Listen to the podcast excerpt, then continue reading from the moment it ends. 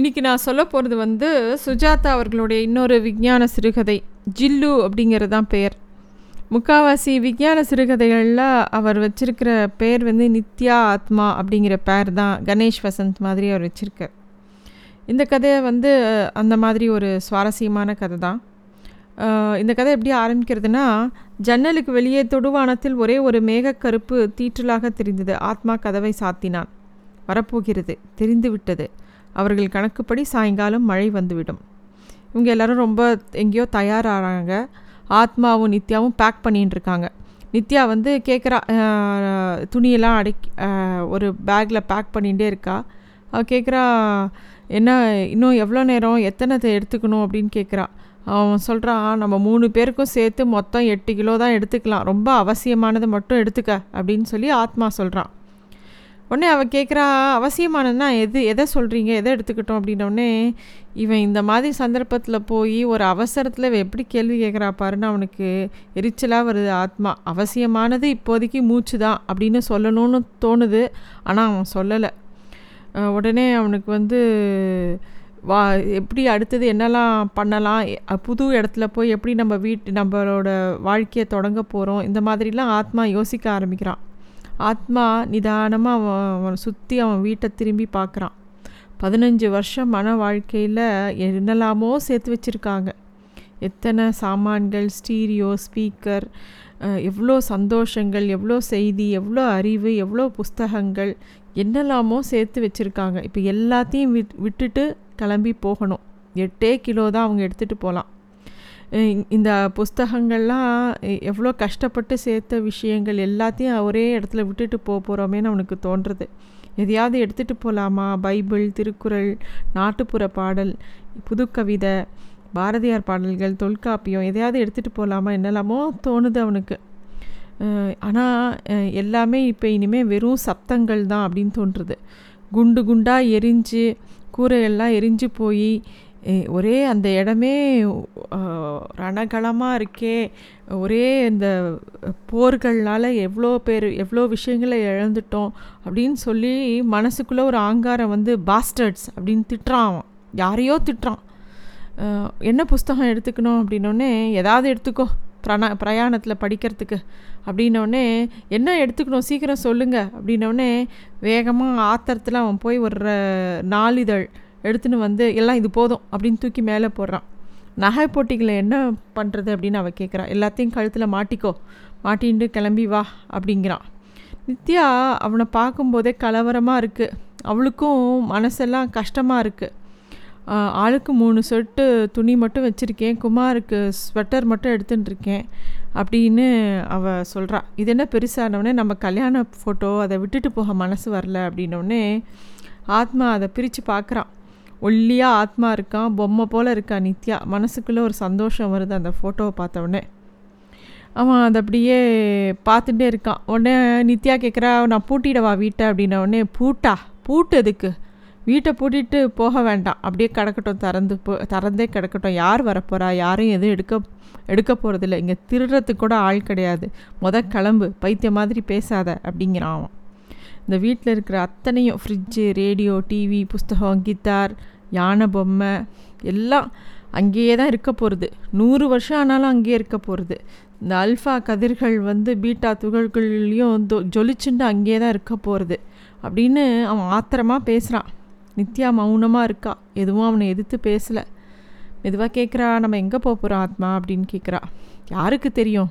அரவிக்கல் அரவிக்கடல் கடல்னு சொல்கிறாங்க எங்கேயோ வேறு கிரகங்கிறாங்க வேறு தீவுங்கிறாங்க எங்கேயோ கூட்டிகிட்டு போவாங்க பத்திரமா. முதல்ல பம்பாய் போகிறோமா அப்படின்னு அவள் கேட்குறா பம்பாயா? அசடே பம்பாய் காணாமல் போயிடுத்து எப்பயோ. அங்கே யாருமே இல்லை. மெட்ராஸும் போச்சு டெல்லி போச்சு கல்கத்தா போச்சு. நாம் ஏதோ இந்த மு ஊருக்கு மாத்தலாகி வந்தோமோ பழைச்சோம். இல்லைன்னா நம்மளும் அழிஞ்சு போயிருப்போம். நான் ஏதோ ஒரு அதிர்ஷ்டம் அப்படின்னு அவன் சொல்கிறான் நித்யாக்கு மனசே கேட்கல இது என்ன ஒரு இதெல்லாம் ஒரு அதிர்ஷ்டமா? அப்படின்னு அவன் நினைக்கிறான் சரியான கேள்வி தான் கேட்குற வேறு என்ன பண்ணுறது எனக்கு இதுக்கெல்லாம் பதில் தெரியல அப்படிங்கிறான் ஆத்மா. சரி குமார் எங்கே? அப்படின்னு வெளியில் விளையாடின்னு இருக்கான். குமார் குமார் அப்படின்னு கூப்பிட்றாங்க அவங்களோட பையனை. குமார் அந்த பையங்க ரொம்ப உற்சாகமாக உள்ளே ஓடி வரான் அப்பாப்பா ஏழு ஹெலிகாப்டர் வாசலில் வந்திருக்கு பாரேன் அப்படிங்கிறான். அவனுக்கு ஒரே ஆச்சரியம். இவ்வளோ இவ்வளோ பெரிய ராட்சச ஹெலிகாப்டர்கள் எங்கேருந்தோ பிறந்து பிறந்து வருது. உடனே ஆத்மாவுக்கு டென்ஷன் வருது. நித்யா அவங்களாம் வந்துட்டாங்க. சீக்கிரம் கிளம்பு கிளம்பு அப்படிங்கிறான். அப்பா நம்ம ஹெலிகாப்டர்லையாப்பா போக போகிறோம் அப்படின்னு சொல்லி குமார் கேட்குறான் ஆமாண்டா கண்ணு. அப்படின்னோடனே எங்கே போகிறோம் அப்படின்னா ரொம்ப தூரம் போக போகிறோம் அப்படிங்கிறான். ஸ்கூல் லீவான்னு அவன் கேட்குறான் எல்லா குழந்தைங்களுக்கும் உண்டான கேள்வி அவனும் கேட்குறான் இனிமேல் எப்பயுமே லீவு தான். வா அப்படின்னு அவன் கூப்பிட்றான்.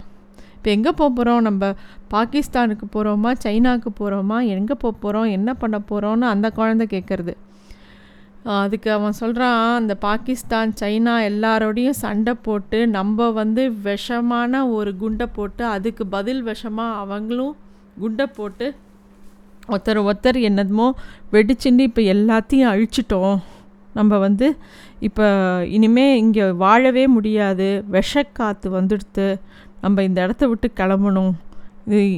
எல்லாம் நம்ம யாரோவோட ஈகோக்காக நம்மலாம் பலி ஆயிட்டோம் அப்படின்னு சொல்லிட்டு ஆத்மா ரொம்ப வருத்தப்படுறான் அதையே தான் விஷயமாக சொல்கிறான் அப்போ வந்து குமார் வா உன் சாமான்லாம் எடுத்துட்டியா? கிளம்பலாம். அப்படின்னோடனே அந்த பையன் வந்து தன்னோட ஸ்கூல் பேகு அதில் இருக்கிற ஸ்லேட்டு குச்சி ரப்பர் எல்லாத்தையும் எடுத்துக்கிறான். இவ்வளோதானா அப்படின்னு கேட்டோடனே ஜில்லுக்கு இடம் வேணும்ப்பா. ஜில்லு ஜில்லுவை தூக்கின்னு போகணுமே. அப்படின்னு ஜில்லுவா என்னடா அது அப்படின்னா ஒரு குட்டி நாய்க்குட்டி. அது பார்க்க அது க அழகாக இருக்குது அது அந்த நாய் வாழ வாழ ஆட்டுறது. ஜில்லுக்கு ஷேக் ஹேண்ட் கொடுனோடனே அது ஒரு கை காலை தூக்கிறது. ஜில்லு நட அப்படின்னா அது நடக்கிறது. ஒரு குட்டி நாய்.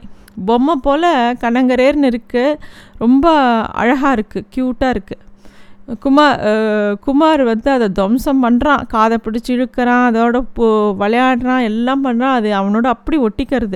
பார்க்கவே ரெண்டு குழந்தைகள் மாதிரி இருக்குது ஜில்லு ஜில்லு அப்பா நாம் ஜில்லுவை கூட்டின்னு போகிறோம்ல அப்படின்னு அந்த பையன் கேட்குறான் இல்லைடா நான் எல்லாம் கூட்டின்னு போக முடியாது இங்கே தான் விட்டுட்டு போக போகிறோம் அப்படின்னு அவன் அப்பா சொல்கிறான் இல்லை போய் அம்மா வந்து கூட்டின்னு போகலான்னு சொன்னாலே அப்படின்னு அந்த பையன் கேட்குறான் உடனே நித்யாவை பார்த்து முறைக்கிறான். நித்யா சொல்கிறா அவனை இப்போவே அழவிடணுமா? போகிறச்ச கடைசியாக சொல்லலான்னு பார்த்தேன். இப்போயே நீங்கள் சொல்லணுமா அவன்கிட்ட? அவன் இப்போ அது இதுக்கோசரம் அவன் பிடிவாதம் பிடிக்க போகிறான் அப்படின்னோடனே அப்பா ஜில்லு வேண்டாங்கிறாருமா? அப்படின்னோடனே நித்யா சொல்கிறா யார் சொன்னா கண்டிப்பாக கூட்டின்னு போகலாம் அப்படிங்கிறான். ஆத்மா வந்து பார்த்துட்டே இருக்கான். ஒரு பெரிய மைதானம். அங்கே வந்து ராட்சச ஹெலிகாப்டர் வந்து நிற்கிறது எல்லாரும் க்யூவில் நிற்கிறா க்யூவில் நின்று ஒவ்வொருத்தராக ஏறின்னு இருக்கா. அப்போ பார்த்தா எதுக்கா போய் சொல்கிற குழந்தைக்கிட்ட நான் எல்லாம் அனும அனு அனுமதிக்க மாட்டா அந்த ஹெலிகாப்டரில். மனுஷாளுக்கே அங்கே இடம் இல்லை. நம்ம ஏதோ நம்ம மூணு பேருக்கு பர்மிஷன் கிடச்சிருக்கு நம்ம போகிறோம் நீ இதெல்லாம் சும்மா அவன்கிட்ட ஏதாவது கிளப்பி விடாத அப்படிங்கிறா. இதெல்லாம் நான் எப்படி அந்த குழந்தைக்கிட்ட சொல்லணும்? அவனுக்கு ஏழு வயசு ஆகுது இப்போ அவன்கிட்ட போய் இதெல்லாம் சொன்னால் அவனுக்கு புரியுமா? சரின்னா சொல்ல போகிறோம் அப்புறம் அந்த நாயை கடைசி நிமிஷத்தில் விட்டுட்டு போகலான்னு நித்யா சொல்கிறா இன்னும் ரெண்டு மணி நேரம் அறைக்குள்ளேருந்து ஜில்லு பயப்படாத நான் அழைச்சின்னு போகிறேன் உன்னை விடமாட்டேன். அப்படின்னு சொல்லி அந்த பையன் குமார் வந்து அந்த ஜில்லு கிட்ட நாய்க்குட்டிக்கிட்ட பேசிகிட்டே இருக்கான். உடனே நித்யாவுக்கு ஒரு விஷயம் தோன்றுறது. இப்படி செஞ்சால் என்ன? பேசாமல் ஒரு பொட்டியில் தான் கொஞ்சம் இடம் இருக்கே அந்த நாய்க்குட்டியை ஒரு துண் துண்டில் சுற்றி உள்ளே வச்சுட்டா என்ன? அப்படின்னோடனே குமா இவன் சொல்கிறான் ஆத்மா சொல்கிறான் அது கத்தி கத்தியே செத்து போயிடும். சும்மா இரு அப்படிலாம் பண்ண முடியாது. உள்ளே ஏற்றுறவன் நம்மளை பார்த்தானா நம்மளையும் சேர்த்து இறக்கி விட்ருவான் இதெல்லாம் தேவையில்லாத பிரச்சனையெல்லாம் பண்ணாதீங்க அப்படின்னு அவன் சொல்கிறான் ஆனால் கேட்கல எனக்கு கூட இந்த சனியனை விட்டுட்டு போகிறதுல இஷ்டமே இல்லை அப்படின்னு நித்யா சொல்கிறா என்ன செய்யறது? யாரெல்லாமோ பண்ண தப்பில் இந்த இந்த அளவுக்கு விபரீதம் ஆயிடுத்து எவனோ போருன்னு கிளப்பி விட்டு இத்தனை தூரம் பிரச்சனை பிரச்சனையை கொண்டு வந்துட்டான். இன்னும் அஞ்சு மணி நேரம்தான். அந்த கருமேகம் கொஞ்சம் கொஞ்சமாக பெருசாகி இங்கே வந்து நம்ம எல்லாரையும் அழிக்கும். அதுக்குள்ளே நம்ம இந்த இடத்த விட்டு கிளம்பணும் அப்படின்னு ஆத்மா சொல்கிறான் அப்போ வந்து நித்யா சொல்கிறா கேஸை மூடினேன்னா ஞாபகம் இல்லை அப்படின்னோடனே கேஸை மூடினா என்ன? திறந்தா என்ன இனிமே? முத கிளம்பு நீ சீக்கிரம் அப்படின்னோடனே ஒரு பெரிய பெட்டி ஒரு சின்ன கூடை. அந்த கூடைக்குள்ளே அவன் மு பிளான் பண்ண மாதிரியே ஒரு துணியில் வந்து அந்த ஜில்லுங்கிற நாய்க்குட்டியை சுற்றி வச்சுக்கிறான் வச்சுட்டு அந்த எப்படியாவது சமாளிச்சுக்கலாம். வாங்க நான் சமாளிச்சுக்கிறேன். வா ஒன்றும் நம்மளையெல்லாம் செக் பண்ண மாட்டா. அப்படி இப்படின்னு நித்யா சொல்கிறா இராணுவத்தோட மூணு டன் வண்டி ஒன்று வந்து நிற்கிறது கமான் குவிக் குவிக் அப்படின்னு சொல்லி ஒருத்த யூனிஃபார்ம் போட்டுட்டு எல்லாரையும் வேகமாக ஏற்றுறான் ஆத்மா நித்யா குமார் அந்த பொட்டியும் கூடையும் ஏத் ஏற்றிட்டு அந்த முகங்கள்லாம் பார்த்துட்டு எல்லா அது அவளுக்கு முன்னாடி ஏறினவ முகத்தெல்லாம் பார்த்தா எல்லாருக்கும் கவலையாக இருக்குது எல்லார் முகமும் சோகமாக இருக்குது யாருக்கும் என்ன எதிர்காலம் எங்கே போக போகிறோம் என்ன பண்ண போகிறோம் இனிமேல் வாழ்க்கை எப்படி இருக்கும் இதை பற்றியுமே தெரியல. எல்லாருமே சோகமாக உட்காண்ட்ருக்கா அவளுக்கு முன்னாடி ஏறினவாளாம். மைதானத்தில் இறங்கி மெல்ல நகரும் வரிசையில் இவாளும் ஏறி போய் நின்றுக்கிறா ராணுவ உடையில் எல்லாரும் வந்து ஏறுங்கன்னு சொல்லிட்டு வரிசைப்படி எல்லோரும் நிற்க வச்சு ஏழு வரிசையை நிற்க வச்சு வரிசையாக ஒவ்வொருத்தரையாக ஹெலிகாப்டரில் ஏற்றுறா எல்லாரும் ஏறுறாங்க. அப்போ வந்து இராணுவ அதிகாரிகளில் வயசானவாளை தூக்கி தூக்கி ஏற்றி விட்றா. குழந்தைகள் ஏழைகள் இ- இவா பெரிய பணக்காரா இவா ஏழை அப்படிலாம் இல்லை. எல்லாரையும் மொத்தமாக ஏற்றின்னு இருக்காங்க. இன்னும் ஒரு மணி நேரத்தில் அந்த ஊரே காலியாக போகிறது ஆத்மாவும் நித்யாவும் குமார் எல்லாரும் அந்த இயந்திர பறவையை அப்படியே அவளாக பார்த்துட்டுருக்காங்க இவாளை செக் பண்ணுற அதிகாரி வந்து ஒரு பொட்டி தானே? அப்படின்னோடனே இல்லை ஒரு பொட்டி ஒரு கூடை அப்படின்னு இவா சொல்கிறா அந்த மேலே ஒரு துண்டு போட்டு மூடி இருக்கு. ராணுவ அதிகாரி அந்த குத்து மதிப்பாக அதை அப்படியே பார்த்து சரி போங்க போங்க உள்ளே போங்க அப்படின்ட்டு ஏற்றி விட்டுறா. ஃபுல்லாக செக் பண்ணல. இவாளும் ஏறிடுறா. அப்பாடா அப்படின்னு இருக்கு நித்யாவுக்கு கூடையை தூக்கிட்டு அது உள்ளே ஏறுறா. அதுக்குள்ளே அது தூ தூங்கின்னு இருந்த அந்த ஜில்லுங்கிற நாய்க்குட்டி முனக ஆரம்பிக்கிறது.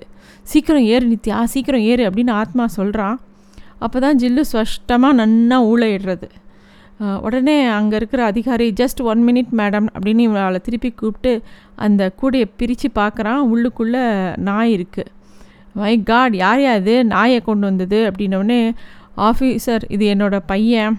அவனோட நாய்க்குட்டி அப்படின்னு உங்களுக்கெல்லாம் படித்து படித்து சொல்லலையா? லவுட் ஸ்பீக்கரில் சொல்லலையா? வீடு வீடாக வந்து சொல்லலை? ரொம்ப அவசியமான பொருட்கள்லாம் எடுத்துன்னு வரணும்னு சொல்லிட்டு. நாய் நல்ல வேலை இதை எப்படி எடுத்துன்னு போகிறது இட்ஸ் ஹைலி ஸ்டுப்பிடிட்டி அப்படின்னோடனே ஆத்மா பேச வராரு. ஆஃபீஸர் நான் சொல்கிறத ஒரு நிமிஷம் கேளுங்க. இது என்னோடய பையனோட பெட்டுங்கிற மாதிரி ஏதோ சொல்ல வரான். லுக் மிஸ்டர் உன்னோட வாதாடிட்டுருக்கெல்லாம் எனக்கு நேரம் இல்லை. ஹெலிகாப்டர் இன்னும் கொஞ்சம் நேரத்தில் பொ புறப்படணும். அங்கே பாருங்கள் மேகம் வேக வேகமாக வந்துட்டுருக்கு நம்ம அதுக்குள்ளே இந்த இடத்த விட்டு கிளம்பணும். இப்போ உங்களுக்கு ஒரு சலுகை தந்தால் ஒவ்வொருத்தராக நான் இந்த சாமான் வச்சுருக்கேன் அந்த சாமான் வச்சு- வச்சுருக்கேன்னு ஒவ்வொருத்தராக எடுத்துகிட்டு வருவாங்க. உங்கள் ஒருத்தரோட தப்புனால எல்லாரும் உயிரை விடணும் அப்படின்னு சொல்லி அந்த அதிகாரி ரொம்ப கராராக பேசுகிறான் அப்போ தான் இப்போ ஆத்மாவுக்கு ஆத்திரமாக வருது. படுபாவி பசங்களா உங்களால் தானடா சண்டை. பொறுப்பு இல்லாமல் அவசரப்பட்டு அவன் மேலே அணுகுண்டை போட்டுட்டு அவன் திருப்பி போட்டு உங்களை மாதிரி ராட்சச பிரச்சைகளோட அவசர போக்குனால தாண்டா கொலவெறியினால தாண்டா சண்டை வந்து நாங்கள் ஒன்றுமே தெரியாதவங்க நாங்கள்லாம் எத்தனை பேர் இறந்து போயிட்டோம் எத்தனை பேர் ஊர் ஊராக பிரிஞ்சு போயிட்டோம் எத்தனை பேர் எங்கெல்லாமோ ஓட வேண்டியிருக்கு. எல்லாம் பிளடி ராஸ்கல்ஸ் உங்களால் தான் அப்படின்னு ஆத்மா கற்று கத்துன்னு கத்துறான். உடனே ஆத்மாவோட கணத்தில் பலார்னு ஒரு அற விடுறது லுக் மிஸ்டர் நாங்கள் இல்லை காரணம். தலைவர்கள் தான். இதெல்லாம் ஹம்பக் ஐசே அப்படின்னு சொல்லிட்டு நீங்கள் ஏறுறதுனா ஏறுங்க இல்லாட்டி அப்படி தான் தள்ளுங்க அப்படின்னு சொல்லி வேகமாக ஆத்மாவை பிடிச்சி தள்ளுறான். ஆத்மாவும் நித்யாவும் வேக வேகமாக ஏறுறாங்க. கடைசியில் அந்த இராணுவ எதி- அதிகாரி வந்து இவங்களெல்லாம் உள்ள தழுவி கதவை சாத்துறாங்க. நித்யாவுக்கு மனசே கஷ்டமாக இருக்குது ஆத்மா அடி வாங்கினதில். வலிக்கிறதா? அப்படின்னு கேட்குறாவோ ஒரே கூட்டம் அந்த இடத்துல ஒரே ஜனங்கள் நிறையா பேர் இருக்கா?